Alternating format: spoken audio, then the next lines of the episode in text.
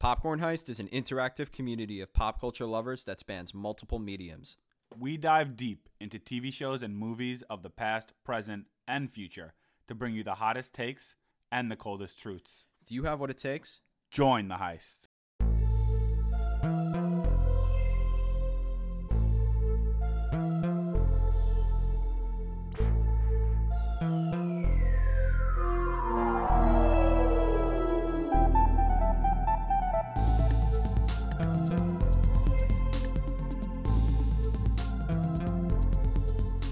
What's up, everyone? Welcome back to an episode of Popcorn Heist, the podcast. I'm Nick. I'm Jake. Welcome back. Welcome back. Welcome back. We're talking about Marvel. Yes, sir. Um, start of phase five. Let's go. This is uh this is where things Do are it. supposed to turn around, supposed to get moving a little bit. Uh, They've been saying that for the last three years, though. but now you hear what we're saying because we are gonna rant like hell this episode. I Yes, don't even we know. are. I, I- not all bad, not all good, but like I just got a lot to say. There's a lot to say about this this one. Oh yeah. Um we're talking about Ant-Man and the Wasp Quantumania, but before we get to that, if this is your first time coming across Popcorn Heist, Popcorn Heist is a brand created by Nick and I to share movie and TV content created by diehard fans. But Popcorn Heist the podcast is a show where we could specifically nerd out about franchises we love the most, like Star Wars, Game of Thrones, Avatar: The Last Airbender, in this case Marvel. And we release new episodes, uh, usually on a weekly, bi-weekly basis, uh, depending on how much content comes out. So we, if you like an episode that you listen to, we ask you to please give us a follow and a review on iTunes or wherever you listen. And we'd be remiss if we also didn't mention the other podcast on the network called A Simp's Guide to the MCU, where the relationships, romances, and bromances of the Marvel Cinematic Universe are discussed with Alyssa and Kelly. And if you want more pop culture content like blog posts, rankings, brackets, and Tuesday trivia, visit us online at popcornheist.com or follow us on social media at Popcorn Heist. Join the heist. Join heist. I'm actually so sad I didn't get to see this with you. I saw this with the Simps with Alyssa and Kelly. Uh, on a, I was sad I didn't get to see it with you too. I, Yeah. There's just so much to unpack in this movie. there really is. Oh my god. to think about. we very much Billy Ray Cyrus vibes. Uh, Yes. I, I've gone s- like let's. Why don't we? Why don't we get into the quote? Because I just like have so much to say. Yeah, we have too much to straight say about it. the movie. So, any Popcorn Heist fans know that Jake and I start every episode with a quote. If you're new here, this is your first time, and I think I, I think Jake and I have chosen the perfect quote for this episode. I thought of it. You- and don't- was like, don't don't even try to pass it on to me. You chose this quote, so I was like, this is perfect because it's like, all right, I'll just say what it is, and then I'll be like, why it's perfect. So. Sometimes our quotes are from life, sometimes they're from movies, sometimes they're from shows, sometimes they're from content that we're talking about in the episode. Today, it is not from content we're talking about in the episode. It is from Zoolander. And it's what is this? A center for aunts? Which is pretty much how I felt about this movie. Oh, like it's like a, he's definitely frustrated in the moment. He doesn't quite understand what's going on. It's about ants, which is clearly relevant. And it just it was the perfect quote for this episode. I'm frustrated. I don't quite know what went on or how I feel about it. And Yeah. there was ants all around. if you don't know the scene from Zoolander, um, this uh, guy hires him, Ben Stiller's character, for a job, a fashion show, but to sort of entice him, he builds him a model of this learning center that he wants built. But obviously, it's a model, so it's pretty tiny. And Ben Stiller's character is meant to be not the brightest uh, crayon in the box, and he looks at it and smashes it and goes, "What is this? A center for ants?" okay. Good explanation. When you said it, you were like you were like i have the perfect quote for this and i immediately was like yes no no no, notes. um no notes yeah oh my god i love when we can like find a quote that's not from the source material but just like works like that. So Yeah. bravo bravo nicholas. It really just works so too well. but i'm like fired up about this movie. You see i got my tva hat on time variance authority. I'm very i'm, I'm in full kang and ant-man mode ever since i saw this movie. I rewatched the finale of the of loki last night. Uh, while I was uh, exercising this morning, I watched Ant Man and the Wasp, like the car chase scene, um, which we'll get into in a sec about how like Quantumania is as a trilogy capper. But I don't know where all the Ant Man and the Wasp hate hate comes from. I love that movie. I feel like it gets way too much hate. Like honestly, really enjoyable film. Um, yeah, I just don't know why it gets gets all the hate it does. I think it's like Yeah, it I, I like Ant Man. I like Ant Man and the. Wasp. I like Ant Man and the Wasp well enough. I like Ant Man well enough. I feel like they were like contained movies, and then Quantumania is very much not a contained movie, which we'll get into how that fits into the trilogy. But I like Ant Man. I like Ant Man and the Wasp. I like Quantumania. Like I like all three of them, and but like I don't know that the third one goes with the other two. Yeah. I mean, it definitely like straight off the bat, there's so many things different from it. Well, probably a big elephant in the room. Everyone really wanted Luis and the uh, the ex cons to be in this movie, um, but they were just not present, uh, which isn't the biggest deal, but it does give it that different uh, feel from I the first two movies. to the different feel. Yeah, exactly. Like like you said, the first two were very grounded, very self-contained, very like street level, and this one is the complete opposite of that. Um, I I want to say like all of the new projects, namely the ones um, that maybe didn't live up to expectations entirely, like Doctor Strange, um, Thor, and uh, this one, Ant Man. I like like everything from an out from a zoomed out perspective, concept wise. I think concept wise, that's a really cool concept. That's a great idea to start and like scratch the surface on, but just the execution never is fully like it never hits the way that like phase three concepts used to. You know what I mean? Hundred percent. I hate the fucking multiverse. Sorry for my cursing.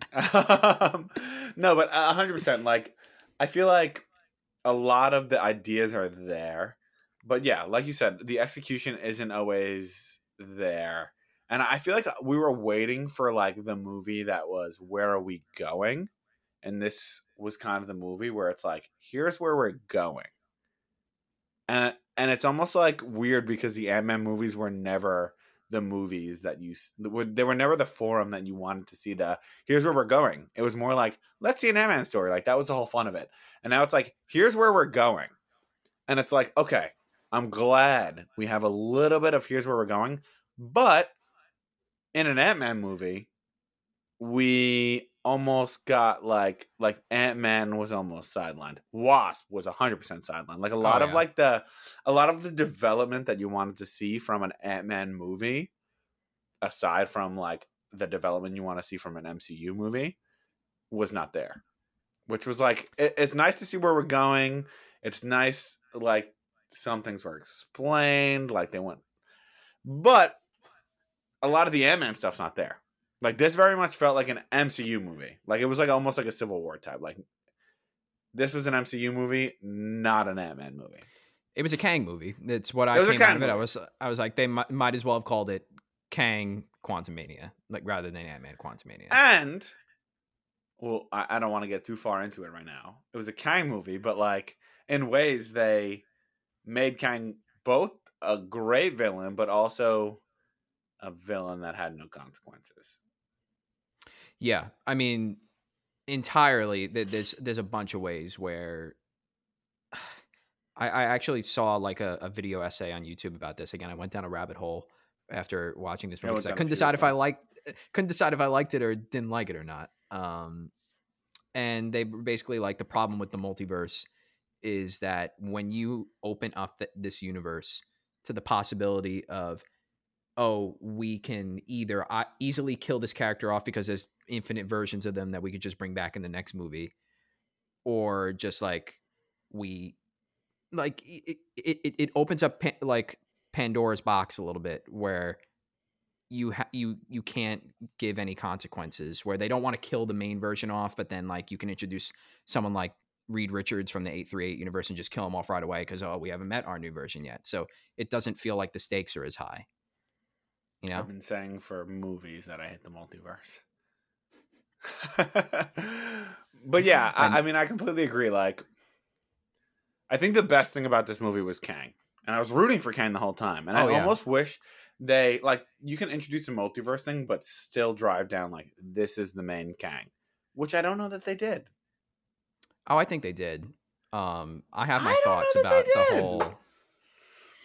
I think so. I don't know what they did. I- I, think the two goals of this movie were like showcase the quantum realm and make Kang a main villain, but they didn't ca- make Kang a main villain enough that he couldn't contend with the Ant Fam. So it was like, are you gonna give me that version of Kang who lost to the Ant Fam, or are you gonna give me another version of Kang who doesn't have the development that we just watched for two hours? Yeah, I mean, I, I totally get. I mean, there's a, a few contradictions here and there. If he's Kang's supposed to, this Kang is supposed to be, I think all of them, but we'll see how they develop the the dynasty of Kangs in Avengers Five. They're all supposed to be originally started as Nathaniel Richards from the 31st century. I mean, this one in particular has cra- they said he has crazy technology that basically makes him a god and makes him easy to conquer everything. Which we didn't say. Uh-uh. You would think if he's from the 31st century, he would have figured out Pym particles by then. The dude could, Yeah. the, the dude could or like time. show me like, something other than beams.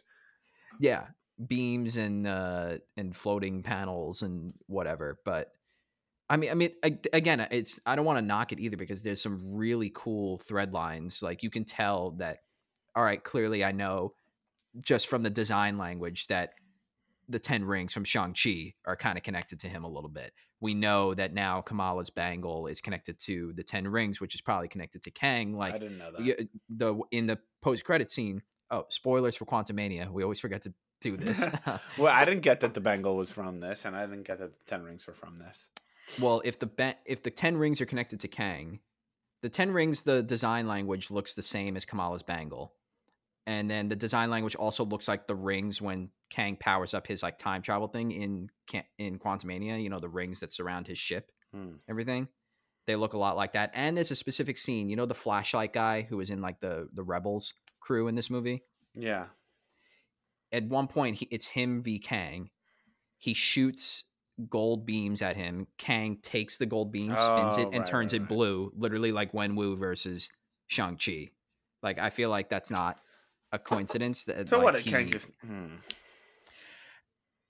regardless. I don't like that Shang Chi's then- rings are ten are technology and not magical. I would rather them be mystical. Yeah, but Yeah. Anyway, who knows? Continue. Um. Anyway, and in the post credit scene, when all the Kangs are portaling into the Council of Kangs, they're using the same. Um, TVA, yeah. no, not even the TV. The what Reed Richards used in uh to appear in the Pretty much a Illuminati. Yeah, TVA. Pretty much. I mean, yeah, they're supposed to be kind of similar, I mean, and whatever. Um, yeah, but they that that's the thing. Like, there's cool thread lines here and there, but like, how do you introduce a character like that that's supposed to be unbeatable and one create any stakes and then two have it make sense when they eventually have to beat him And also, Yeah. not only have to beat him, have to beat thousands of him. Like, are they each individually super powerful, or are they only powerful as a group? And like, you have to decide that because Yeah. We have to watch like our Avengers eventually fight him. And like, I don't want it to be a million versions of our Avengers either. Like, ten thousand of each of them. That's not fun. So you're gonna choose one. Like, what I think what they should probably do, if if it was me, I would choose one that like obliterates the rest of them. And it's like, I'm so powerful, I can beat every Kang. And that's how powerful I am. And then the Avengers have to beat him. i think it's going to be this one i don't think he's dead Then how'd he get beaten by ants? this is well What is this? A center you- for ants? you br- well, look, listen you bring up a good point but i would do i do want to talk about that scene um i was thinking about it too i was like also kind of like ugh in the theater like yeah he's gonna be beaten by ants but it's also they do they've done this a lot in people have that criticism a lot. It's like oh that that was too easy for them to be beat. Like they're supposed to be super powerful. A few examples i can think of are well I, we always make a star wars connection with order 66 like a lot of my friends when they first watch the prequels are like i just can't believe that like jedi masters like were taken down by a bunch of clones. And then in the Clone Wars, when uh, they show you in Tales of the Jedi, actually, that Anakin like tr- had to train Ahsoka brutally for a while to be able to withstand that because I think it's just a sheer numbers thing. Like, yeah, you could be the most powerful being in the world, but if millions of ants are like attacking you, then what are you going to do? Uh, which I know it's like he's supposed to be Kang the. Conqueror or whatever, but also it's kind of like I'm glad that the ants had something to do in this movie, to be honest. I'm glad that the ants had something to do too. I was worried they were just gonna forget about them. Yeah. But I don't know. It just makes him less intimidating that he was beaten by the Ant Fam with no repercussions. I don't think he should have been beat, to be honest. I think that he should have escaped, and we should, and we, and, And the ant family should have been Scott trapped. Lang. That too. I think he should have killed Scott Lang. Why do we need Ant Man anymore? I mean, he we can't have two people with the same powers as him. I guess you could you could have Wasp going forward, but you can't like have Ant Man die in his third movie. He's got to like Why not? be there.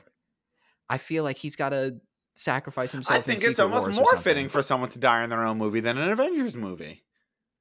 But he's been so integral to like the rest of the Avengers. You don't think that? Not like, really. He just like helped to- them find time travel and stuff.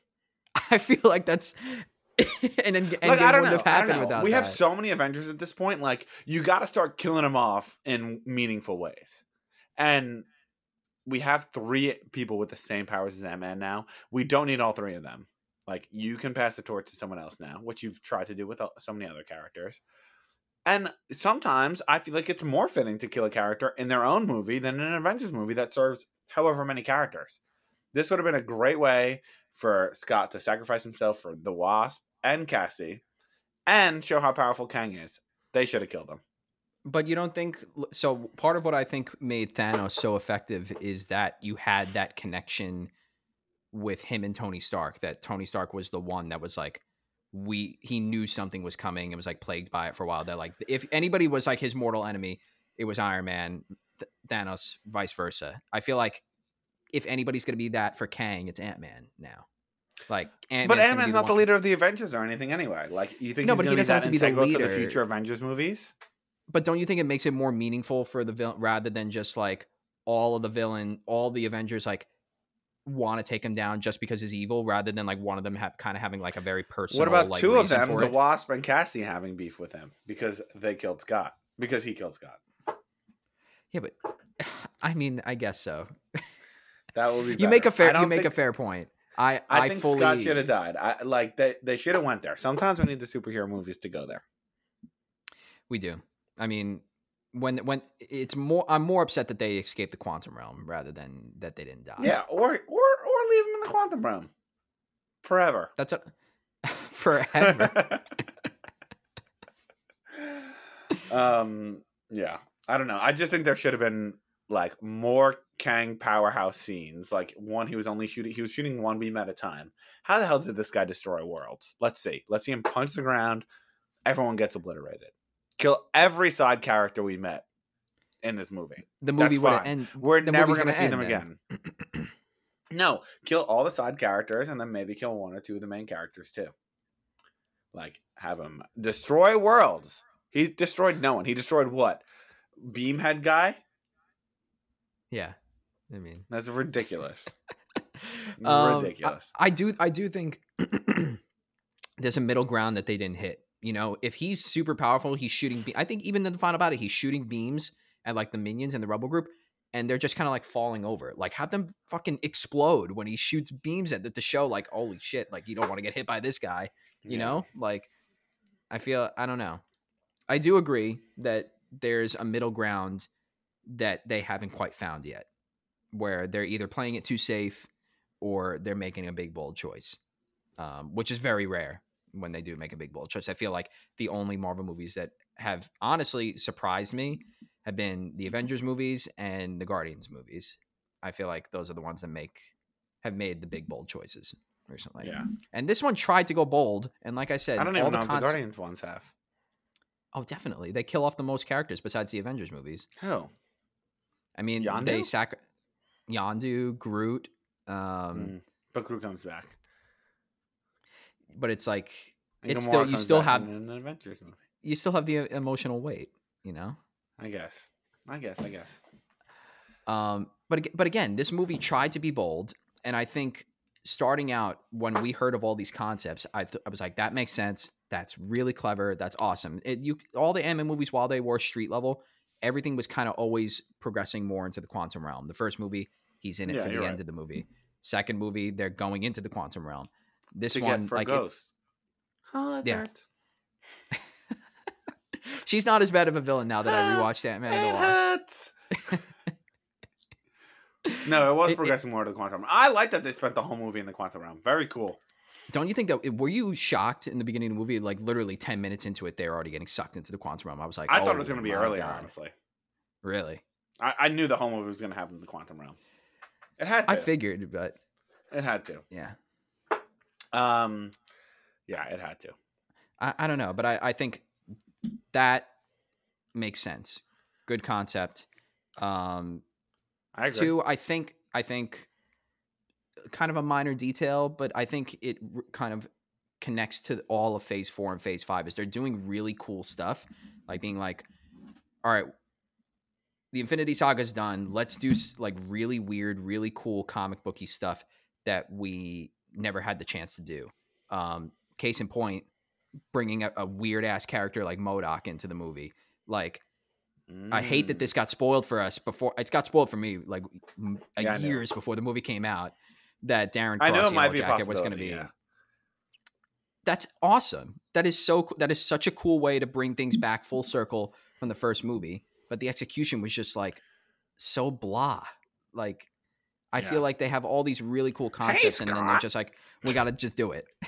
Yeah. Hey, Scott, you're my arch nemesis. I have a square head that looks like George Lopez in Shark Boy and Lava Girl. it was so weird.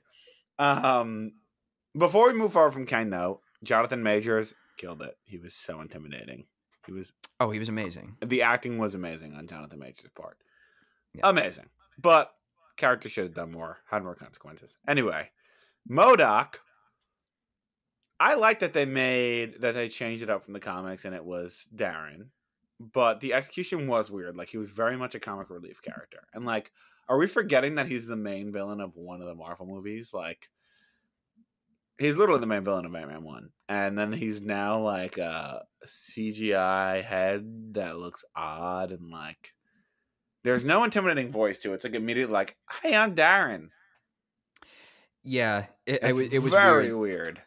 in it in certain points of the movie, like when he gets really like MODOK is supposed to be like freaking out of his mind, like so egotistical and just like a freak, like can't control his anger. Like there were moments where he like screamed at was screaming at them. He's like, "I'm a killing machine. Like I'm the most powerful." I was like, "Okay, that like that's MODOK." But like when he's like doing his normal voice and he was like, "Hey Scott, I'm Darren." Like you know, like And like there was no scary voice, and like he's Yeah. so easily convinced to their the good side. Like, don't be a dick. Maybe they should have told him that in the first Ant Man movie. that that was the that was the worst part of the movie. Yeah. Like I was not that I MODOK is a very hard character. I'm giving them the benefit of the doubt. Like, yeah, the CGI was weird, but like it's very hard to bring a character like that and make it look good Mhm. in a movie. You know, he's a very very strange character to begin with, just in the comics.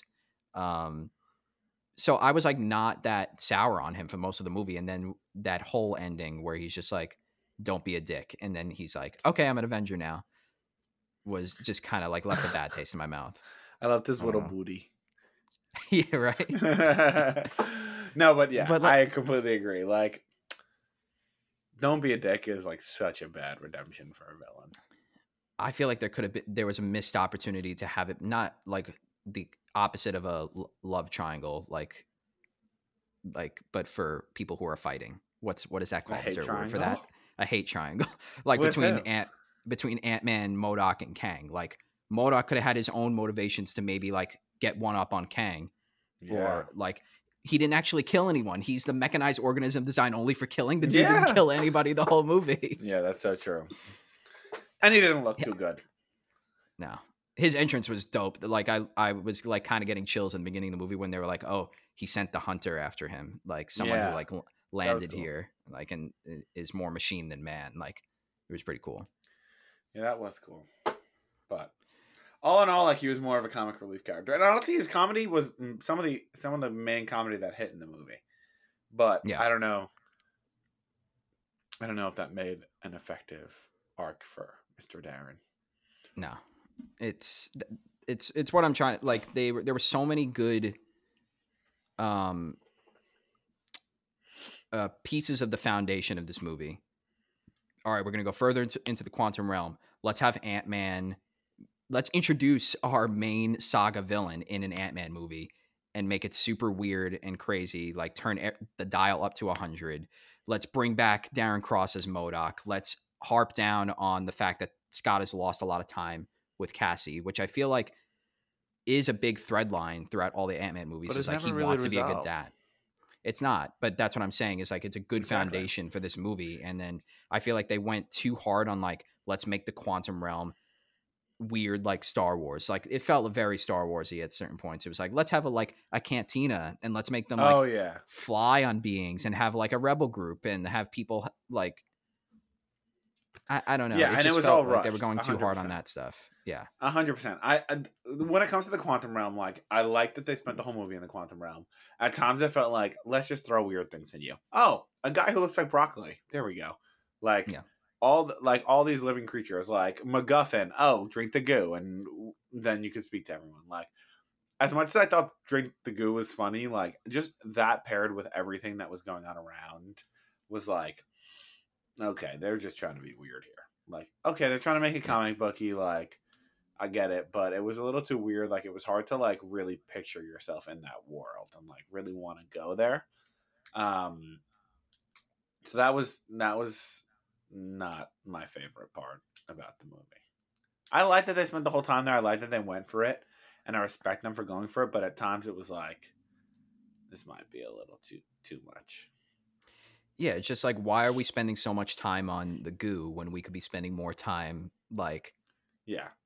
further developing MODOK or like getting more about Kang's backstory and stuff like that, you know. I think they wanted to build up the whole rebellion thing too really badly, and it was like, I don't really care that much about this rebellion in this world that I'm not invested too invested in.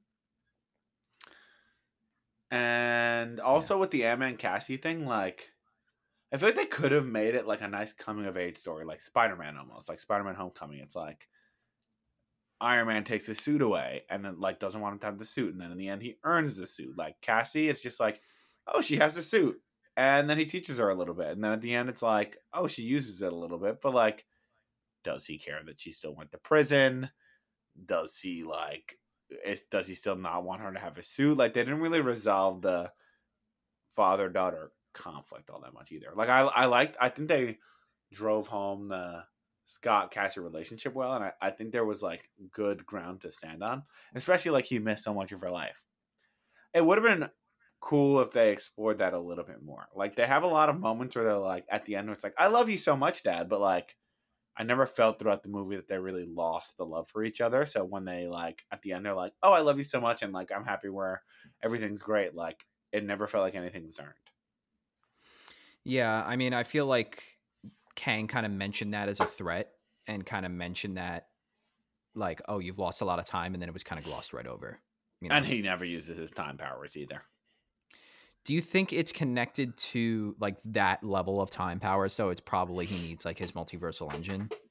Then why'd he threaten to make him relive the moment for like that he kills her for forever? Could could It's be like, an empty oh. threat. I don't think Kang's an empty threat guy. I think that was kind of the point. That was weird too. Like Kang has all these like crazy time powers. Like we've seen the time stone before and how that's used. They like didn't go into how Kang's time powers is used. Like he can Kylo Ren freeze people, and like he says he can make them relive moments, but like we don't see any of it. I mean, it, it's kind of ties to the end where they're like Cassie's like giving the call to the rebels, like he knows he can't take us all. Like, I think that's what what I was meaning, like an empty threat. Like, I'm sure he can do it, but like I don't know if he But like never has the shows it. ability to. Yeah, I mean, like they they don't have enough time in these kinds of movies. It's I feel like this movie could have been two movies, to be honest. Um, He should have won the first one, and then they should have done another one. also, why did this is jumping around a little bit, but why did the dynasty of Kangs banish him to the quantum realm in the ship that could get him out of the quantum realm? It made no sense. made no sense. And like they went for the typical like, oh my god, I touched it and I could see his thoughts. Like the typical plot point. Yeah, yo, I all right. So rewatching Ant Man and the Wasp made me realize that they kind of like dropped. They clearly like left turned um, from stuff they were setting up in Ant Man and the Wasp. I feel like Ant Man and the Wasp they were clearly setting up Janet coming back from the quantum realm as like an X Men X Gene thing, because she's like talking to Hank about how oh this place is like much different than we thought. It's one it's one thing is it adaptation, but it's just like the next stage in human evolution, and she has these powers that she can heal ghosts. Oh, true. and like she does- she just doesn't have those powers anymore. Like I don't know. Like I, I feel like they kind of like just dropped that. They know? definitely dropped that. I didn't even think about that. Yeah, I feel like they it was a I think what happened like, is the director quantum was like, I want. Ant Man to be uh Avengers level threat movie. And they were like, okay. But I don't have a I don't have a problem with that. I thought that was really cool. I was like, it's about time that Ant Man. yeah, I don't disagree. But like they were like, okay, we're gonna put Kang and Ant Man, and that's what it's gonna be about. I think I but I but I like that though. And I almost yeah, but I'm still almost like continue the story that you were laying out. Yeah, yeah. I I don't know. It's it, that's why I'm saying like it could have been two movies. I could have had like honestly, give me a Kang movie. I feel like you could have made a whole movie about ha- him getting banished and stuff because one, I feel like we're not going to have enough time to address that in um, Avengers Five.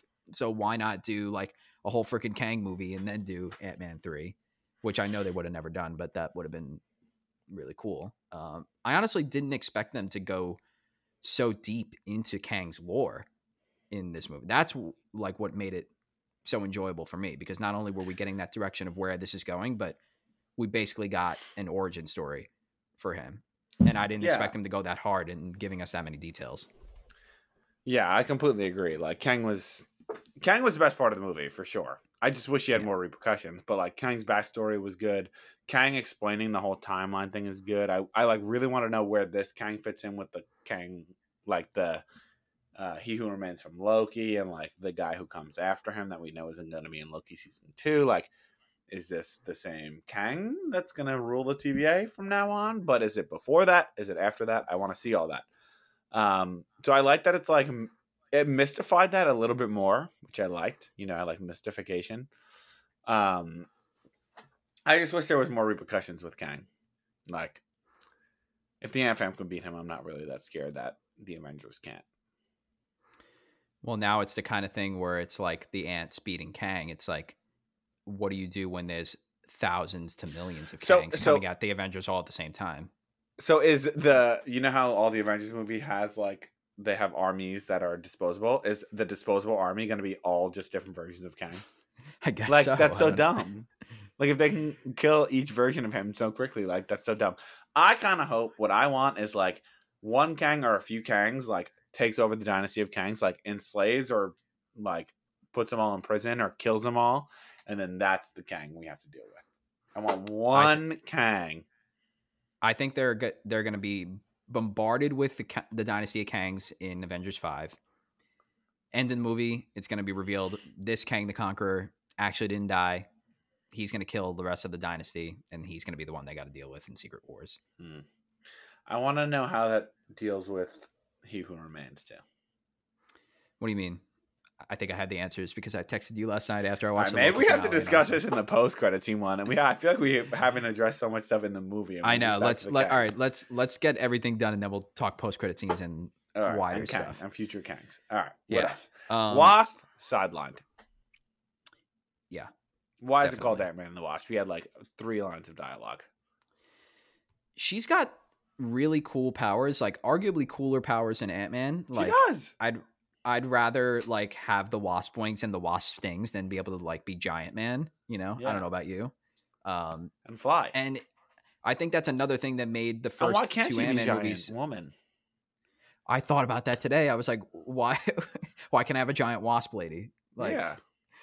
I don't know, but um, well, I think that's another thing. The first Ant Man movies did really, the first two Ant Man movies did really well. Is that because of that grounded nature, you were able to use their powers in really unique in cool ways and there were cool fight scenes. Whereas if you have this crazy land like the quantum realm, everything is just like a CGI Yeah. like vomit point. fest and like their powers like just kind of don't seem that unique in comparison, you know. That's 100% true. That's a great point. Like there really was no uniqueness of the uh, the bigger and smaller. Like it was just them fighting people sometimes. Like even scenes like when Cassie and Ant-Man were both large and they hugged, I was like, are they still supposed to be large?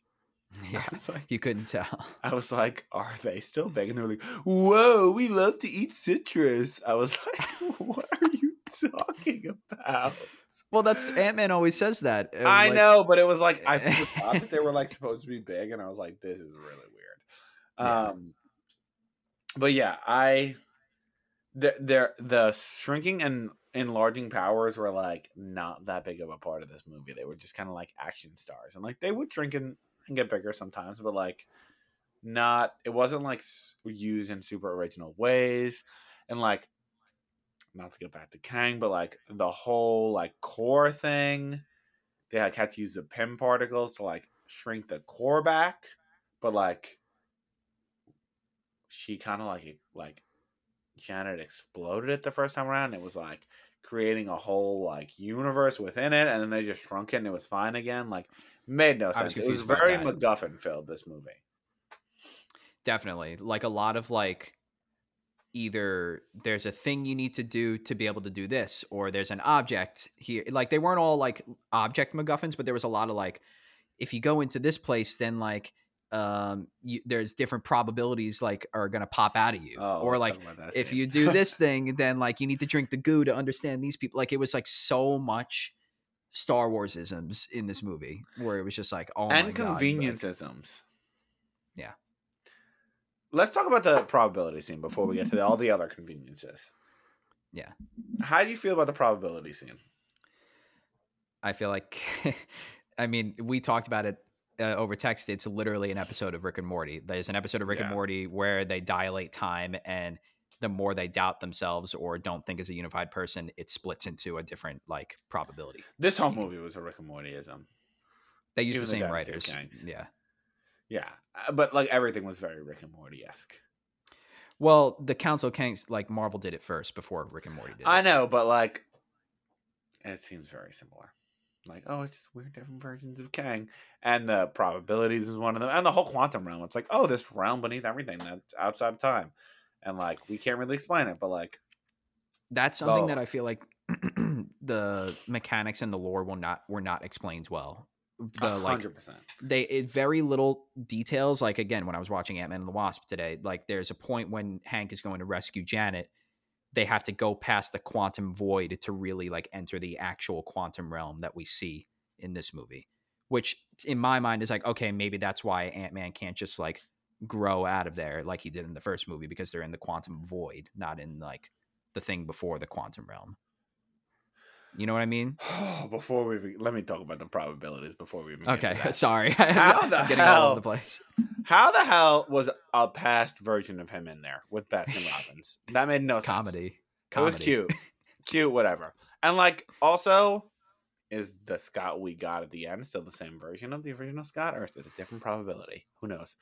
Um, and like, I don't know. It was weird that they like both just like decided to lead at the same time, but it was cute that they're all the Ant-Mans were working towards the same goal of Cassie. I like that moment. But anyway, weird that they just shrunk it and it was fine. And then Kang was like, "Oh, no deal now, no deal, Howie," as I as I like to say. Um, and then what was the other thing? Oh, the quantum realm. No sense. Never makes any sense. The time thing, like at least Narnia and me, and be like, time goes faster here or time goes slower here. But the quantum realm is like, Janet was in here for 30 years.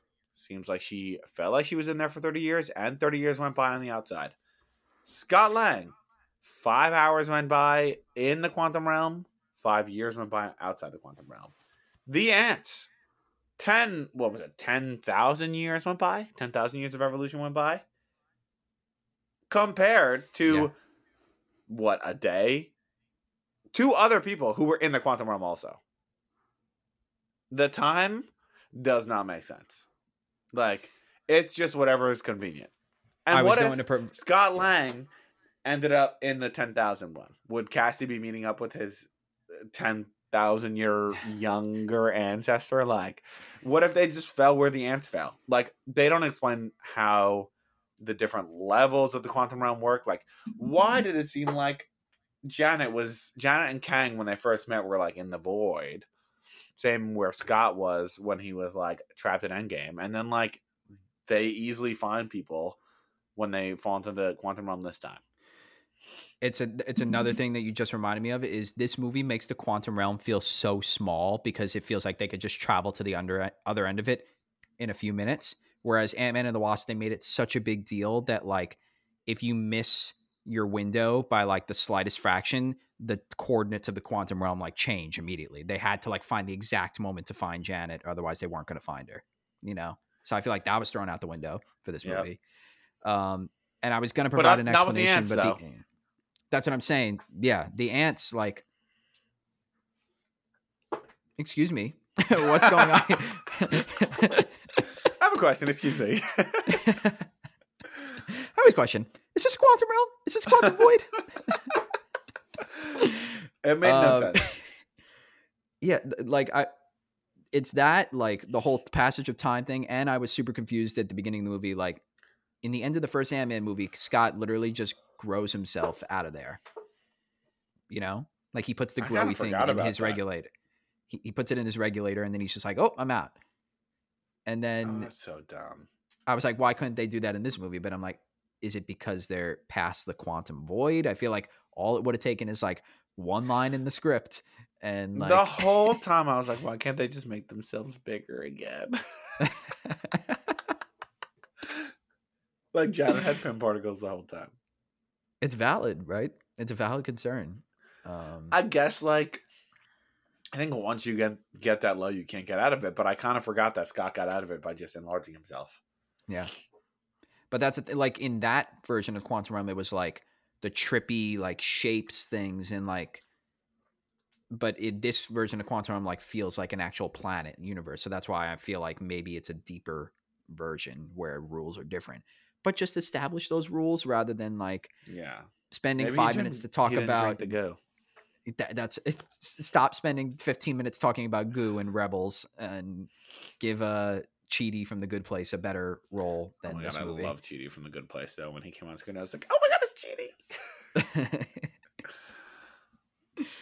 yeah man um i don't know i i feel like there was again there were there were a lot of things i really liked. I thought it was like really cool concept overall mainly kang was the stuff that i liked.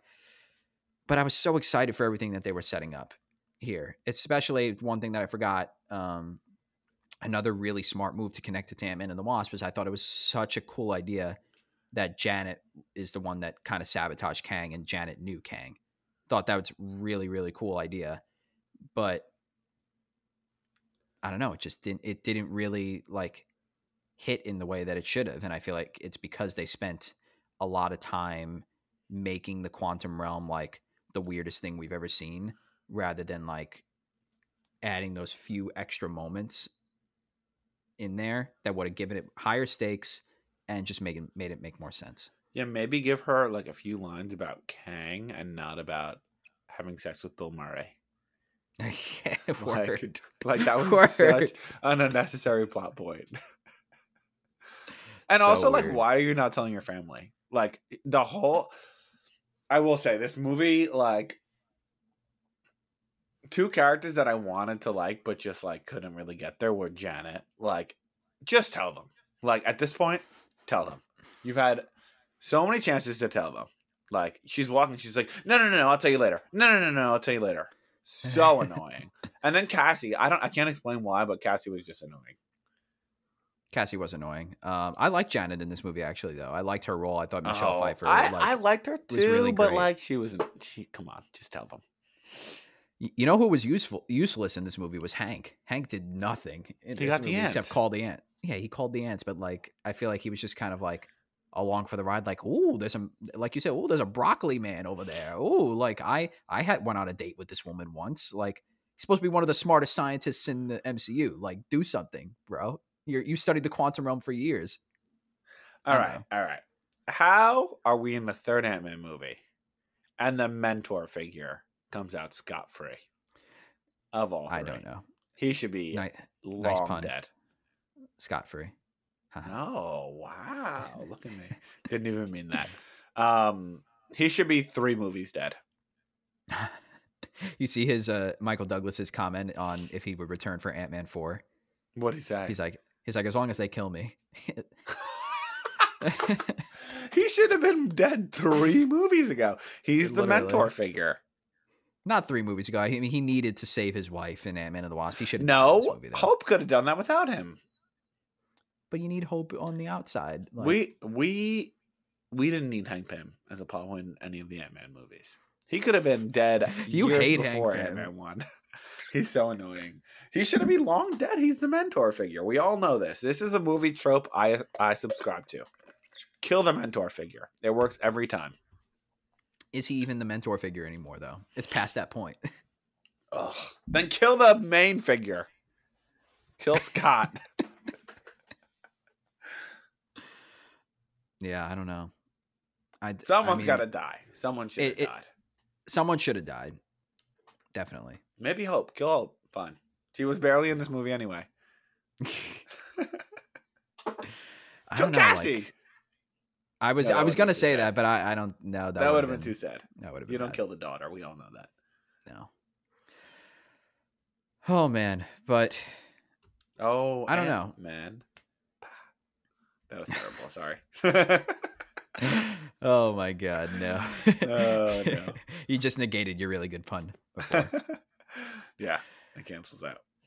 yeah, I, it's it's really, I, I like still don't know how I feel about this movie. I feel like I need to see it again, um, because again, I'm really excited about the direction. I'm I'm really excited about Kang mostly, even though I feel like, like we said, we would have changed some things in this movie. The way that they're differentiating how they're building him up and developing him compared to Thanos is getting me like so excited.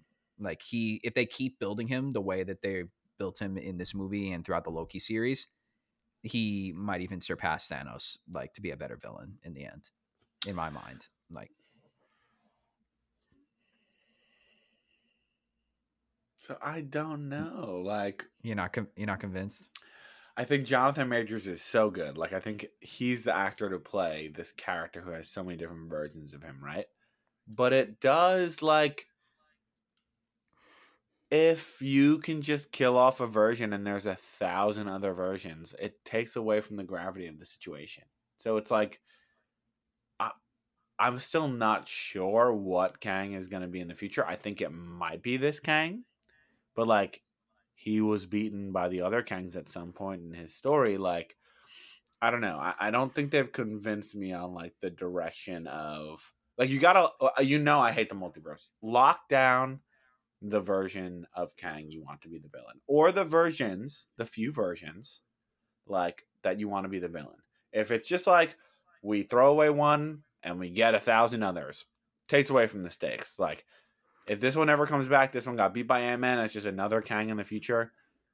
Come on, like I get don't, real. I don't know though, Or if if it's thi- like connect him to He Who Remains, or be like, there's a thousand versions of this guy. He's super powerful, and he's a big bad. Like they really haven't given much. Like each version of him has been very compelling, but until you lock down the versions of him that you're going to use and like what they mean, why each individual version is powerful, rather than just like, oh, this guy's super powerful. There's 10,000 versions of him. That's not enough for me. You got to really start to lock it down. I think you got. I think you got to. You got to give it time. I mean, it's only been. It's his first movie that he's in, and like the post credit scene, like I, I'm sure they're gonna explain like Rama Tut and Immortus and the Scarlet Centurion, the three that we saw. Like, But they look so Patience. dumb and sounded so dumb. Patience, but you know what I mean? I don't know. Like, I I- uh, need a little bit more. Like, Thanos was one guy. You had to defeat one guy. And actually, it ended up eventually becoming two guys that started as the same guy. But, like, it wasn't like, oh, if you defeat this one, there's just 10,000 more, so they're powerful. Like, I don't want the Kangs to become the Chitauri, where there's 10,000 of them. right, but I think I don't think that necessarily lowers the stakes because if you think about it, then like Thanos, he's inevitable. Like no matter what, Kang is always going to win because at the end of time there will always be a Kang that will that will win. But you know they're going to defeat him War. at some point. So you have to like right? But it's, it lock. creates That's the whole like- thing. He's so connected to time and the multiverse that they haven't locked down too. But I have answers about that after watching Loki, uh, Hmm, the finale. Um, but that's what creates the stakes is because how the hell can they beat this guy if he's always fated to be the one at the end who eventually one of them is going to end up ruling time. Well, then they have to think of a really original way to beat him. Yeah. That involves time travel, multiverses, that actually addresses time travel and multiverses. It isn't just like, oh yeah, we punched him. I We had you- ants on him. I bet I bet you so much money that the inventive air quote way of beating him is let's restructure the timeline the way we want to do it. That's what it's going to be. And you think it's going to be like, let's just include whatever characters and actors we want. That I don't know. I I don't know if they'll if they'll do that. But that's the way it's going to happen in my mind. I got That's so X Men of them. it is. I hate that. I hate that. It's so messy. I'm, but how how do you how do you beat a guy like this? Like, and how do you make it so that he's not so OP that it's just like, all right, the, how is there it's even a movie right now?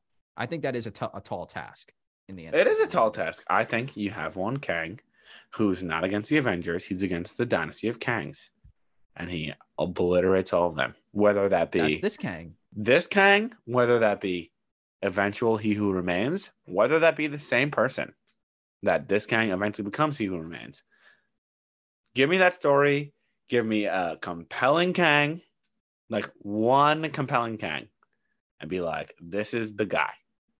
And then he destroys all the other Kangs, and he's like, I own the timeline. I own all of you. I have control over all of them. You have to defeat me. That's how you do it. I got news for you, buddy. That's probably what's gonna happen. That's like the story of Secret Wars in the comics. That should be what happens. You I'm think? with it. You think he? Well, we'll get to he who remains versus this guy. But I think this guy's not dead. I think he's. I don't think this guy's dead either, but he got beat by ants. Did he get beat though, or did they make him more powerful? Maybe he's like. Come on, he wanted to get out of there. He was he- fighting for his life to get out of there. He was like half shirtless, like running towards the portal, like, "Woo, where's my clothes?" But maybe he's like stewing in his little multiverse engine, just like. Oh, eat your mid. like he got beat by ants and the ant fam, so I'm not not that scared of him anymore. All right, but I get I get that's a valid criticism, but also like bringing the Star Wars logic to it too. Like, would you apply the same to Order sixty six and say Yeah. why did the most powerful Jedi like get beaten by clone troopers? None of the most powerful Jedi did. All the most powerful Jedi survived. But Ahsoka only survived that because Anakin like brutally trained her. Otherwise, like there's no shot. Like if you have like fifty Yeah, clone troopers surrounding you, like blasting you, what They're you gonna clones. They're not ants. but still the ants were like the ants had evolved after 10,000 years and were super smart according to Hank. Do you know how many universes I've destroyed? Do you know how many Avengers I've killed? Within minutes, is getting bodied by ants. You tell me this man took on multiple Avengers across universes, and then the ants come in and destroy him. That's not intimidating. I'm not disagreeing, but I'm also saying like what else are they gonna do like in that situation? I don't know. Kill Scott Lang. That wouldn't have stopped the ants. you don't need the ants to attack him.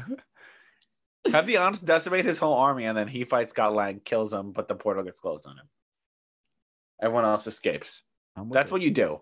With a bad villain, everyone can escape at most. Can we talk about how I want to go back to the line that you said? I you know how many Avengers I've killed. Um, are my Oh, favorite yeah. line in the movie. Makes Oh, the best line in the movie. Are you? You're an Avenger. "Have I killed you before?" Oh my People god. going nuts for that line. You're on, like, god, that's so sick. That's so cool. Oh my god, he's so intimidating. Like, it doesn't make sense. Why would you? the man is standing right there. He's standing right in front of you. How the hell would he know if he kill? He's been killed before. Have I Oh killed my you God. before? Honestly, I kind of loved the line more when he was like, "Do you know how many universes I've just destroyed? How many Avengers I've killed?" Because it's more like a statement. I'm not asking you if I've killed you before. It, it would- the line would have been ju- yeah exactly, The- and the line would have been just fine if they just kept it to the portion where he's just like they all all the Avengers blur together at some point. Like, are you the one with the hammer? And then be like, I've killed plenty of you, you before. Yeah, That's all you need to say. Not have I killed you before? What a dumb line. That might be the worst line of all time. Yeah. Plus, he he claims to know so much about Scott and how he's lost a lot of time. Like, Yeah, excuse me. and also like never offers him time anyway. He's like, I I have what you need, time. Never offers him time.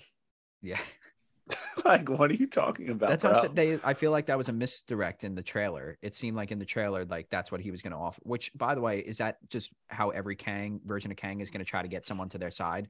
That's what He Who Remains did to Loki and Sylvie. That's what this Kang did to I'll Janet. offer you something. Time. And then all he offers him is not to kill his daughter. That's not time. I guess he- they're just gonna all offer time. They're gonna be like, "I'll offer you time." But then they're just going to lie about it. I kind of wish they weren't liars. Like, I kind of like. I I kind of, I, truthful, ethical supervillains. I kind of think that the this Kang meant it when he said he wasn't going to destroy Janet's universe. He was like, "If like, if you help me, I won't, I won't destroy your universe." Maybe. I like, I like to think it. I like to think he's a man of his word. I don't know. I guess not though. I think he- at that point maybe, but overall now I don't know. it's just like, oh, I, I'm gonna kill Cassie, and then he like does what Kang asked, and he's like, oh, oh, I'm still gonna kill Cassie. Great Jonathan Majors. I sound just man. like him. I love the moment when uh Janet fixes his ship and she's like, What are you gonna do now? And he just goes, Win. And then like his whole suit like forms around him. Yeah, that's cool. oh, that's such a cool moment. That is cool. But it is annoying that she just like read his mind by touching the thing. Yeah, I mean, And then like uh, destroys it, but he still has his suit. It was all MacGuffined. does she have still have her weird mutant quantum realm powers? They didn't. We don't know. at all. I don't know. It hurts. It always hurts. You know, you know what else I thought was a really weird moment? It's like definitely isn't, but when the big flying creature comes down for them to, she's like, I, I got us a ride. And Janet just like walks over and looks at him and pats him and goes, He's friendly. I'm like, He's okay. friendly. He's friendly. I don't know. I thought it was super weird. Um, all right. I don't know. I thought it was super weird. what did you think about the whole ending like um like it mirrored the whole like scott voiceover thing and then he like pauses and he's like but we did defeat him right? Like and then he was like ah but it's probably fine. Like did you like that? Or i feel like i was uh, maybe i was i was just going into it with preconceived notions. Like i, I expected this movie to end with ant-man being like going to warn people about him. Like i thought like I get again. I guess it's supposed to be played for comedy, but I fully expected him to be kind of like the Bruce Banner in Infinity War, where he went to warn Doctor Strange, like Thanos is coming. Where Well, I think it's too be soon for that. Yeah, I think it's too soon to really be warning people about Kang. I, I, eh, I guess I don't love that be- it's. I don't like that Scott's strutting down the street because Scott should be long dead at this point. Yeah. but I don't know. I, I think it like kind of addressed things, but didn't address things. But I think that's the point coming out of the movie, right? Is like what Kang is going to be the main one? Like, is he still a threat? I think that's supposed to be the questions you're asking. So I like don't mind it all that much. Hmm. And it's probably not going to be fine. yeah, I don't think it will. Be. I just like I expected him to have a little bit more urgency, you know, rather than just be like it'll probably be fine. Yeah, and they like talk about all of his versions. Maybe he's like, let's find this, let's find where this the version comes from in this universe. That'd be my first go to thing. I'm in this universe. There's got to be a Kang here. Yeah, I wonder why they didn't like that. Would have been it's really smart. I don't know. Like uh, we've time traveled before. Let's time travel into the future and figure out when Kang is so we can anticipate it. That's what I would have done. Yeah, can't they easily rebuild the time gate that they did? In Hell yeah. To have like unlimited Pym particles. They have teenagers building Iron Man suits in their garages. And teenagers building quantum maps and stuff. how do you feel about that? That Cassie's like a genius now. Everyone's a freaking genius in the universe. Yeah. She's just so annoying. But quantum. Oh my god, I thought that was weird too. I'm so glad we found that. it's it's like a two-ray radio, but Quantum.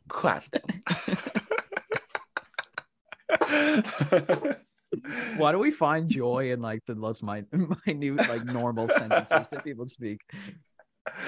I don't know. It was just so annoying. I think I think we just both have the same mind, so we both find the same things annoying. True, true, true. um, okay, going past the ending. Um, yeah, Ant Man and Hope should have been trapped or died. Kang should have won. Um, Hank should have died. Many people should have died in this movie. Honestly, Uh. the whole Ant fan. I would have been fine with anywhere from one to every single one of them dying. I would have been really actually the more I think about it, fine with Hope surviving and and the rest of them. Yeah, me too. You called this movie Ant Man and the Wasp for what? She did nothing. Give her the spotlight. The only spotlight she had was that her suit was fire in this movie. Yeah, she looked Such she a looked good good. suit. She looked good. Yeah. And she like went into the probability thing and was like, Scott, Scott. Scott. And then she like came out of the portal at the end and she was just like, ah. that I don't remember, bro. like when she came out of the portal to save Ant-Man, they like zoomed in on her face so oddly. I have to go watch the movie again. I don't know. Maybe I'm wrong. Maybe I'm wrong. But she came out and they just like clearly zoomed in on her face and she was like smiling, like, I got you, Kang. Like, no. You just put yourself back in the presence of Kang the Conqueror. You should not be smiling about that girl. oh my god. Anyway. You know what? You know what's a actually a, a good testament that I forgot to mention earlier. Good testament to wh- how much like time was wasted in this movie by like stuff that could have been replaced with more vital information. Is this is the first ever Marvel movie that I got up to go to the bathroom during? Really? Yeah, like I, just didn't. I could not hold it. Like it was like it wasn't like I would never do That that. sounds like a you problem, not a Marvel. it, it is a me problem, but also like I got back and I was like, what did I miss? And my friend was like, literally nothing. Like it was Wait, was what scene was it? it was the scene where Cassie's fighting MODOK in the end. Oh, oh, you were like in the final battle. Yeah, I like I was trying to hold it for as long as I could. No, but I I just missed the part where like she like flung him back and forth a few times. That's it. Oh yeah. I saw the whole thing where she's like, stop being a dick, and I was like, I hate that. Okay. Hate that. Hate that. All right, post credit scenes. Let's do it. Let's see. Um, first one, both of them were awesome. Like aside from Kang, just in general, I feel like the post credit scenes were were amazing. Like got Had one to both be parts of Kang post credit scenes. I Yeah. kind of wanted one about this Kang. Yeah, I mean, like arguably the first one is kind of about him. Yeah, so the first one I feel a little weird about. I like I'm interested, but the acting was like not just the acting, but like everything was weird. Like I liked it in the moment. I was like, okay, I'm glad we got more Kang. Like that's what I wanted. I don't want a second more event of Scott Lang. Mm-hmm. I don't want a second more of Hope. I don't want a second more of Cassidy. I don't want a second more of any any of the main characters. I want a second more of Kang. So I'm glad we got Kang, but like the different versions of him really felt like Sylvester Stallone and Spy Kids 3D. Like it was weird. Like he was like, "Oh, we better stem." Like the acting was weird. Like it was very much like I need to get in like Egyptian character, and I need to get like I don't know. But those they didn't feel intimidating. I feel like Rama Tut felt the most intimidating. The others, I felt their voices were weird. I didn't. I wasn't It's a like, fan yes, we'll call them all. If it wasn't true, I wouldn't call you. Yeah, it was like very weird. It was a little, yeah. Rama Tut, I feel like was intimidating. That him, I'm really excited about. Um, I feel I- like he's gonna get killed immediately. I think he might. I mean, there's rumors he might be in the Fantastic Four. Oh. Would love that. There was rumors he was gonna be in Moon Knight too. There was an Easter egg for him in, in Moon Knight. Ugh. How? That happens in the main timeline, no? It was uh, like I don't think it's like an actual actual Easter egg. It's one of those Easter eggs. It's just like, oh, that design is like looks like Rama Tut. Hmm. Yeah. Ugh. I don't know. I was like not expecting it them to like immediately show us like a bunch of versions of Kang, and also I was very curious because I'm not that familiar with the story of how it happens in the comics, but I kind of like was wondering, all right, how are they just going to turn their heads all of a sudden and be like, all right, the Avengers are our, are our enemy. We need to stop them in particular. And I really I hope it's not like that. I mean, that's pretty much what this credit scene was like. They were like, when none of us killed him, they killed him. They're starting to touch the multiverse. That's like, and I they're referring to like the 616 version. Of, Haven't y'all all touched the multiverse? Everyone in this room touched the multiverse? but they're like, they have their own Oh, thing they're going with the multiverse. Oh, And they're like, they're starting to touch the multiverse. Like, clearly, if they can kill the one we exiled, they're going to start killing us too. In a, a- They have this movie uh, did not touch the multiverse. BT Dub. It touched the quantum realm. They literally went to the quantum realm and went back to their world. but that's why I texted you and I was like, "Do you think they're talking about He Who Remains?" If- but which I don't think so anymore. But that's what made me think it. It was like, may, maybe are they talking about Loki and Sylvie? But uh, no, they're clearly talking about Kang because they were like the Yeah. exiled one. Yeah. But I, I don't know. I, I really liked it. The, the whole scene with them all portaling in, like, just got me really hyped for Avengers Five. I was like, oh my god, like I can't wait for just like the Avengers to just be bodied by like a sea of Kangs. I hope they get bodied in like the first like act, and then one Kang kills every single one of the other Kangs. That's my prediction slash what I want. I think that's that's probably what's gonna happen. I hope so. I hope so.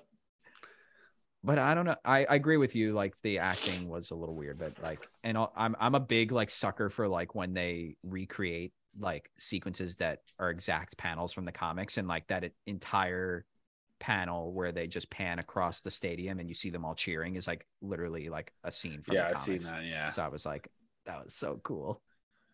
yeah. Ugh. I don't, I don't know. It, it like made it feel like it made Kang and the idea of Kang and all of his his dynasty like feel more of an intimidating presence. I feel it, I feel like, It made it feel like Rick and Morty. but I don't I don't think so though. I think it I, it's been a, it's been too long since I've watched Rick and Morty for me to make that connect. Like I obviously in the back of my mind I'm like, oh, Council of Ricks is like based on the Council of Reeds and Council of Kangs, but yeah. Um no, that wasn't that wasn't really a thought in my mind. I was just like really hyped to see things moving forward, and now I'm like, it was the same feeling I got when I saw the Ant Man and the Wasp post credit scene, and Ant Man got trapped in the quantum realm. I was like, I need yeah, better than the movie. Avengers movie right now. Better than the movie. Though Ant Man and the Wasp is great. I don't get all the hate for it. I'm an Ant Man and the Wasp fan. But the post credit scene is what got everyone talking. Yes, that's true. And then the second post credit scene, also awesome. Um, Do you think that's going to be? You know how they sometimes they take direct scenes from a show. I think movie. so. I think it is. You think it's going to be a direct scene? I think so too. um again another unique i'm i'm excited to see how many versions they take from the comics of kang and how many new versions they twist for the mcu because i feel like they have a good opportunity to sort of be like oh this new character we introduced is actually a version of kang like do all kangs look the same or are they like spider-man where some of them might look a little different you know i'm Mhm. like excited to see what they do and obviously like just i wasn't even really expecting Loki and Mobius in this. Me neither. But he doesn't look that different. No, but that's what I'm saying. Like all the versions of Kang we've seen so far, besides like the one with the screwed up face in the stadium, like they all look like Jonathan. They're Majors. Jonathan Majors, yeah. Yeah. So I'm wondering if it's going to be that. I've, I mean, I've heard some wild, wild rumors of like what they they might possibly do and connect it to certain characters. So I won't say anything. They're gonna but they're gonna make them all Jonathan Majors. I think. potentially. I don't know. it's uh, that's the thing too. They haven't locked down like what makes a variant. I think they. I think they have. Why are Sylvie and Loki variants? Riddle me that. They're It makes no sense. sons of Odin, uh, Are they though? She they didn't even explain that. sons of Laufey, son and daughter of Laufey. I guess they didn't really say that though. I think It's, it's, like oh a Loki, and it's like what makes a they got to lock that down too. What makes a variant of someone else? Right, but I feel they can't do that for every character. It's the same thing like into the Spider Verse. You can make that argument for like why is Miles, Miles Morales a Spider Man because he got bit by a Mm, spider. so like you different, just kind of so have to different. assume. So No. different. He has a whole Peter Parker in his universe. But if you if think about it in in this context, if you never ever saw, if you never heard of Miles Morales and then all of a sudden in the Spider Man movie you saw a variant of Spider Man and it was Miles Morales, you would you He's not like, a variant of Peter would you Parker. be like, though. well, what makes him a Spider Man? He's not a variant of Peter Parker though. But he's a Spider Man. He's a Spider Man, but he's not a variant of Peter Parker. This is true. Yeah. All right. All right. All right. All right. You got me there. All right, all right. Anyway, that that they don't explain. I need but- some more explanation. After watching the Loki finale, I have a grand revelation, something that you and I both criticized the Loki show as like something they didn't do very well. And that is explaining the difference between timelines, universes, like how does Sylvie even exist if there's just supposed to be one sacred timeline and everything. hmm And I feel like it's something very easy to overlook. When I realized it, I was like, how did I not realize this? There is like the sacred timeline, all the events prior to the Loki series and throughout the Infinity Saga. There is only one timeline. It's not a bunch of universes stacked on each other. It's one timeline that we've seen all the characters we know and love. And the reason we're seeing variants is because the only time we're seeing variants in the Loki show is either if they work for the TVA or if they've been pruned.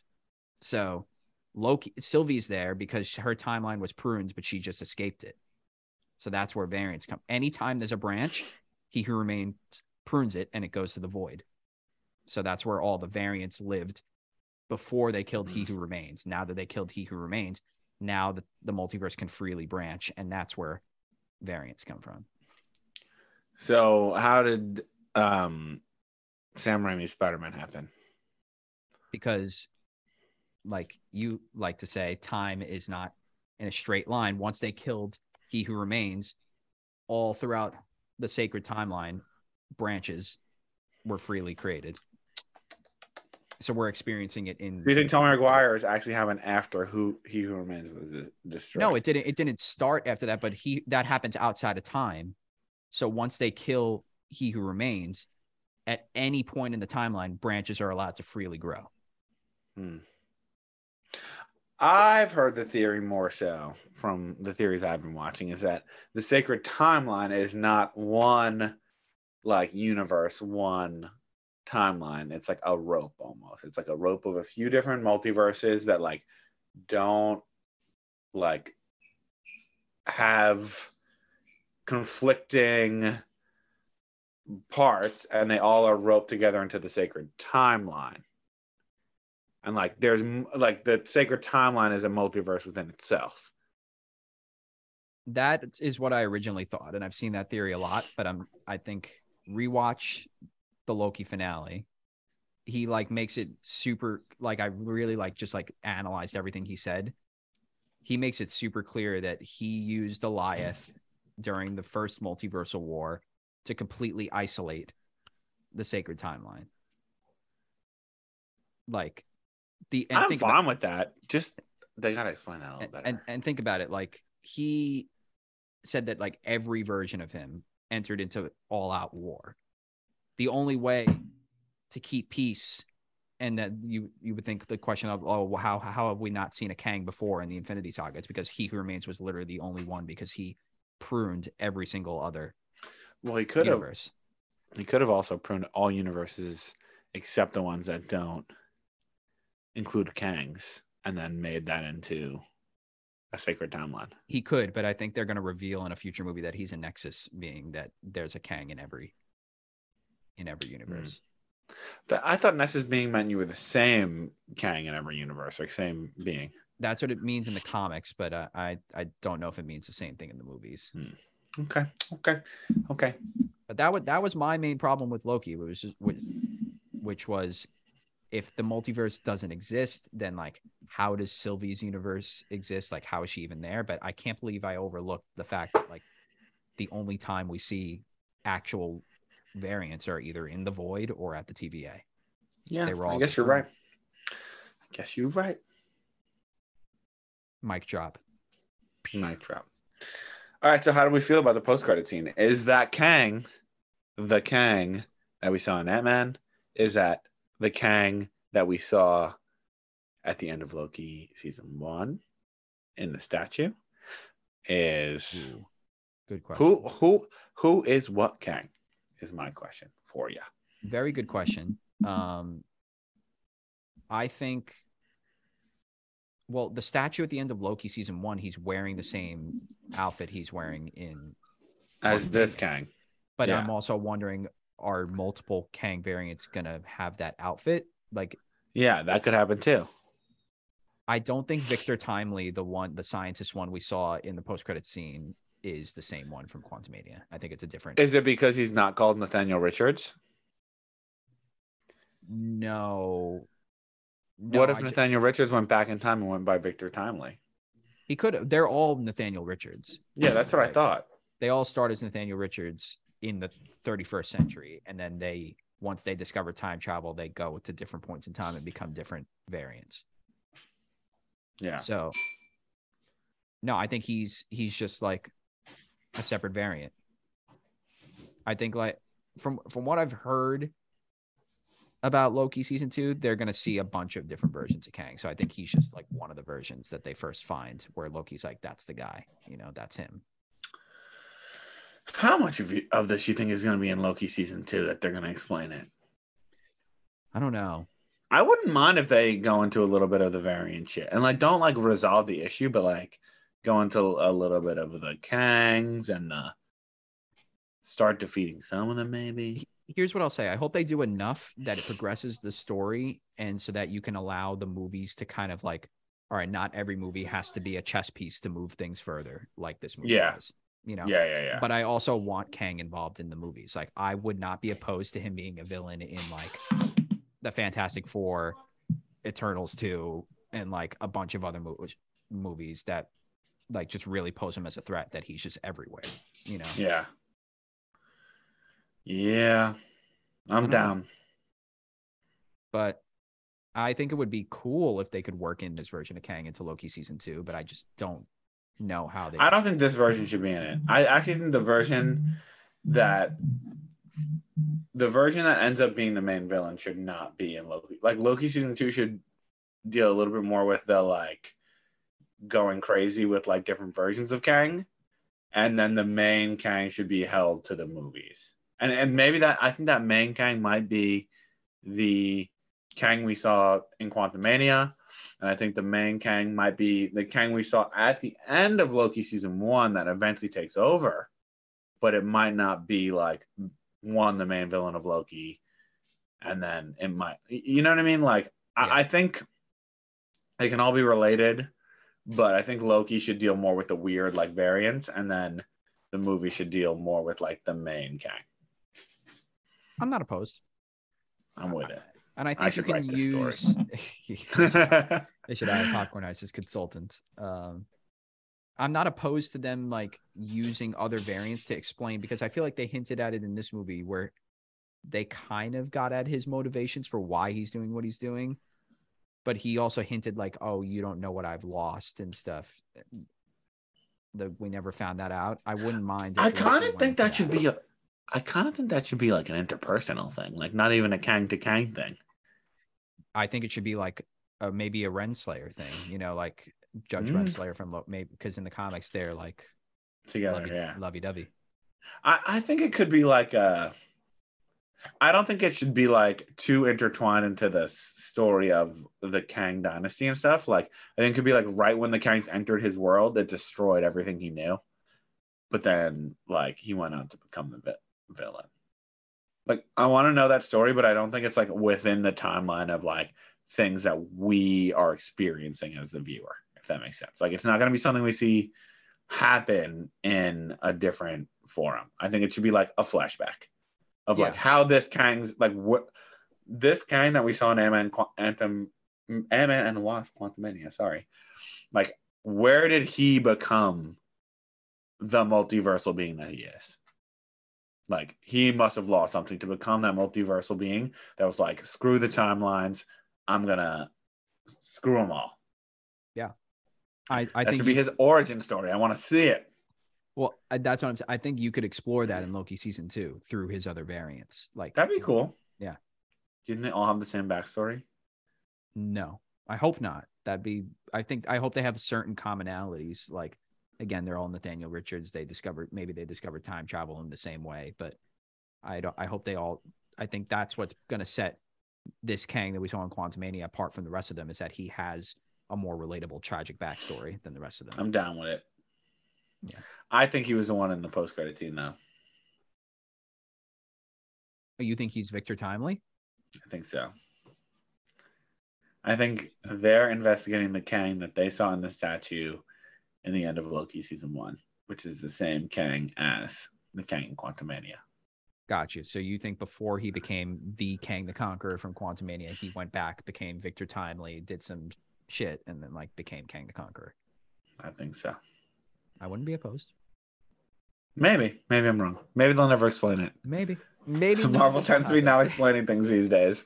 Maybe they won't. Maybe they won't kill anybody, and then we'll be super mad. kill everyone. You, Kill okay, everyone. what Avenger are they going to kill in Kang Dynasty? I know who you hope for. Scott Lang. Moon Knight.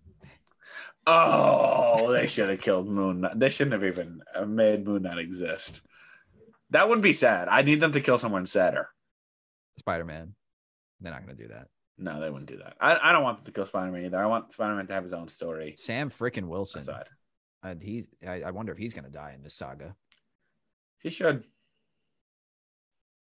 I mean, as, like, and and Captain America's story as they get through Avengers phases. He should. He, as he That's should. As he should. I like when characters die. I like Sam Wilson, but no, I, I. I agree. I, I used to not like when characters die, but you you really uh you, you changed my my ways of looking at it. oh, Um, I love when a character croaks. Especially in the in that that's really what this movie needed. I think. Yeah. a- apart from many other things, but I guess in that case, would you feel comfortable moving on to the report card I think we should. to give it its proper review? I think we should. You know, we're gonna have more thoughts during the report card. Oh yeah. Anyway, the Popcorn Heist report card is something is a tool Jake and I have created to rate movies out of 100%, and we give each of six categories a one out of 10 rating, and we kind of do some formula magic to give to to take those six ratings and make them into a rating out of 100. The six categories are pacing, visuals, acting, music, story, and heart. So let's get right into it, Jake. Pacing, category number one.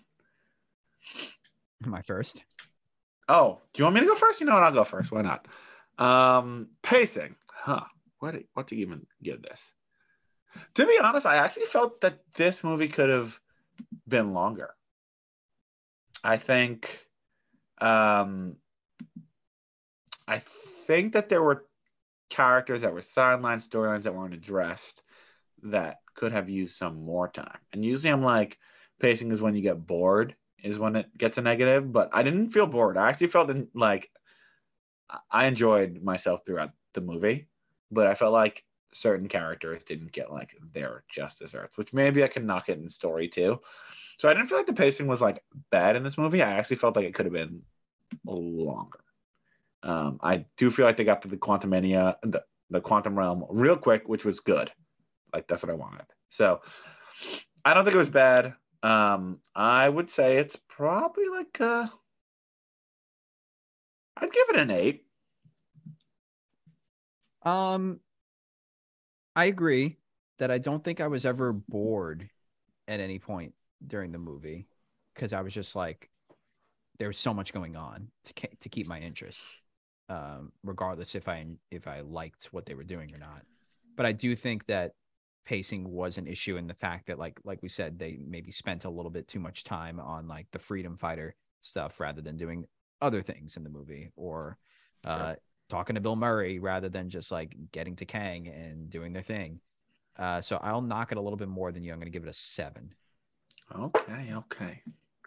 All right, next is visual. So this is a very interesting movie to rate on visuals because I feel like they really went for it. They really went for like the crazy um they really went for like the sci-fi. And at times it was a little too much like the buildings were moving. But like it didn't look bad from a CGI perspective even though things like clearly felt like they were on a green screen at times. Um like I felt like they did a lot and they like didn't skimp on the budget but sometimes they just went a little too far. And you know you got to knock it a little bit for MODOK because he looked super weird um so I'll give it a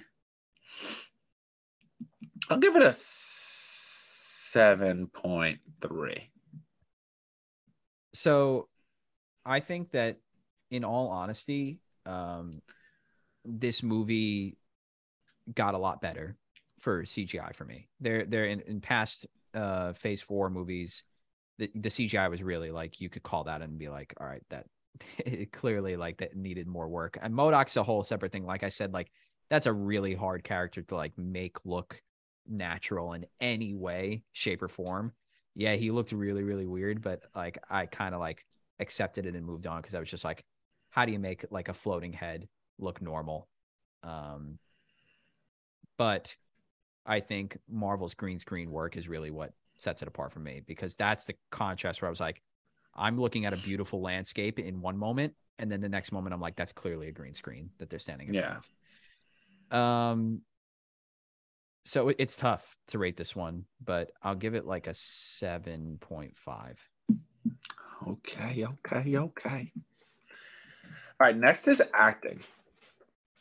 I think acting might be the strongest category in this movie. I feel like all the actors did their job for sure. I think some of the comedy didn't always hit, but it wasn't the acting's fault necessarily. Like Scott definitely embodies that man really well. Um, I think Hope did what she could with the time she had. I think Michelle Pfeiffer's character, uh, Janet, was like, pretty like I was more invested in her than I thought I would be. Um, Hank always annoys me, but it's not his actor's fault. Uh, I thought like Cassie was solid too. She was a little annoying, but it wasn't again not really her actor's fault, more like a little bit of the writing's fault. Um, and then Jonathan Majors just like knocks it out of the park Oh yeah. amazing actor. Um, and like one acting performance really brings this one up too, because like it was a great villain performance. You know, I always say villain actors are more important than hero actors. Oh yeah. So I'll give this one an eight point seven. I feel like that's really solid. Um, I think it had more to do with the dialogue in certain cases that I was like, kind of like the actors were doing the best they could with it, you know. Mhm. Um, yeah, I agree. uh, not not to repeat everything you said, but echoing everything you said, uh, Jonathan Majors was the best part. Um, incredible villain performance. I think Michelle Pfeiffer did really great, and so did Paul Rudd. He's he is Ant Man. Like it's it's kind of the same level as like I can't I can't see anybody else as Ant Man. Um, and yeah, Evangeline Lilly and Michael Douglas were great too. Um, the rest of the people could kind of take her take him or leave him. Um, I'll give Not this, cheaty. No, I just didn't care about his character, to be honest. Um, I'll give this an 8.2. All right, I like it. All right, next is music. Honestly, could not tell you one score that played in this movie. I feel like it was intense enough though. Like I feel like the intense moments were intense. Honestly, I can't even speak to it. I'm gonna give it a seven because I can't speak to it. no, I'll be honest with you too. Like I th- again, I think so much was going on story and visual wise that the only thing I really noticed was Kang's theme was intimidating. Um, I I feel like I love the score for the first two Ant Man movies. Like I have multiple tracks from them on my Marvel playlist, and this one, like maybe I'd put Kang's theme on it, but the rest of them, it's like, again, doesn't feel very Ant Man-y to me. Um, I'm gonna give it like seven point five. Ooh, okay, okay, better than I thought you were gonna give it. All right, next is story. So, I feel like this is where I have to knock it for all the things I talked about throughout this podcast. Like, I feel like Kang should have won. I feel like they, I feel like it wasn't an Ant Man story. It was clearly an MCU story that was like moving to the next thing, which I got to knock it for. I feel like Kang should have won, but he didn't, so I got to knock it for. Um, I feel like a lot of the themes they laid out early in the film, like with Ant Man, they really didn't hit on. Um, a lot of the Ant Fam characters they like didn't hit on.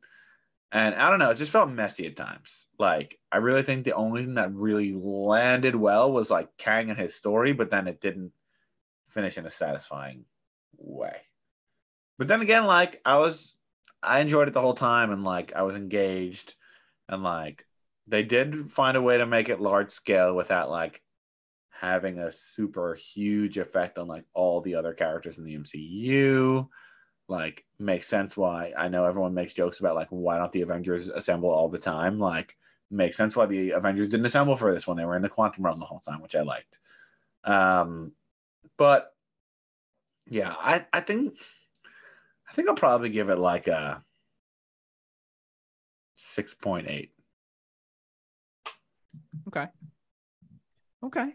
That's a okay. that's a little lower than I'm gonna go on this one actually. Um, I am gonna knock it for uh, reasons stated before. Um, I think that it's a really great. It does really well from a world building universe perspective, pushing things forward in lieu in in the same vein of, of something like a Captain America Civil War did for the Infinity Saga. Um, I think it does make some bold choices in making Kang the villain of this movie. And I think it picks up, like I said, on some really important and really cool threads, like going hard on the quantum realm, having Janet uh, be connected to Kang, having MODOK be connected to Kang, even introducing MODOK and having him connected to Darren Cross. Like I think it has really cool things. Yeah, you know, it has cool things that it tries to pick up on, but the execution isn't fully there. Um, I'm gonna give it a. This is tough. Uh, I'm gonna give it a seven point two. All right. All right. Last category is heart. So, again, I might have to knock it here again. Like, oh, I feel I like feel I, like I, before you get into it, I feel like that was I was a little bit harsh. Give give it a give it a seven point eight for for story. Whoa, big I, jump! I really, I because I'm giving it too much hate. I really enjoyed how they how they handled Kang. It's mainly like the Ant Man portion of it that I didn't enjoy as much. So for heart, I feel like it could have been more heartfelt with the whole father daughter thing. Like that didn't land in the way it should have. I don't know. Like I don't know that I would say this movie has heart. Like I think it was serving the MCU. I don't think it was like serving the characters that it was meant to focus on. I don't think it was serving like the relationships it was meant to focus on. Like at the end, like Scott and the Wasp have like this whole heartfelt moment where they're like, "I love you, Hope. I love you, Scott." But like, they spent no time together this whole movie. Doesn't really quite make sense to me. Um, I feel like Cassie and Scott have some good moments, but like didn't really resolve their issues anyway. Um, I don't know. The Kang stuff is the best part, and I wouldn't say it like gives it heart. It's just like giving backstory for future Marvel movies. So I might have to give it pretty low on heart, honestly. I might give it a five. How about that? Woo! How about that? you like that? yeah, like that. yeah, honestly, I agree with everything you said. Like, again, it, this movie shines as a Kang movie, as developing the universe, um, doing really well from that perspective, but didn't make me like tear up or be like, wow, this is the end of like the Ant Man trilogy, like, you know, like like the end of a trilogy should. Um, maybe a, a 6.5. Wow, that's even higher. Your explanation wanted me to go even lower. All right. The results are in. Oh boy. Drum roll, please. Ant Man is the father. okay, ready? The results Yes. are in, and it's a 73%. I feel like that's valid. I feel like that's very valid. That's very valid. Um, definitely the I I don't agree with the Rotten Tomatoes score. I think that's it's way too harsh. I think I think the Rotten Tomato score is too harsh too. I don't. I've been saying that since I saw it. Whenever anyone asks me, Truthfully, this movie might end up being a dark horse, like uh, Age of Ultron was for its time. You know, in oh a no, few years, I loved Age of Ultron like, the moment I saw it. but you know what I mean? Like Age of Ultron, like years later, everyone started to come around on it and be like, wow, that movie's so important for the Infinity Saga. Like it's super cool, the stuff they were setting up. Like True. we might come back to this movie and be like, there's a lot of cool stuff that they did here that really pays off. Um, True. True. Yeah. But anyway, the Popcorn Heist report card nails it again. I feel like the past few ones Avatar I've been real accurate. Yeah, I've been super. We've accurate. just been nailing it down. I think we're being more honest with ourselves when we do it now. yeah, Yeah. I agree. But anyway, excited to see where the multiverse saga goes. I know Nick is super I'm not. the multiverse. I hate the multiverse. Join the heist.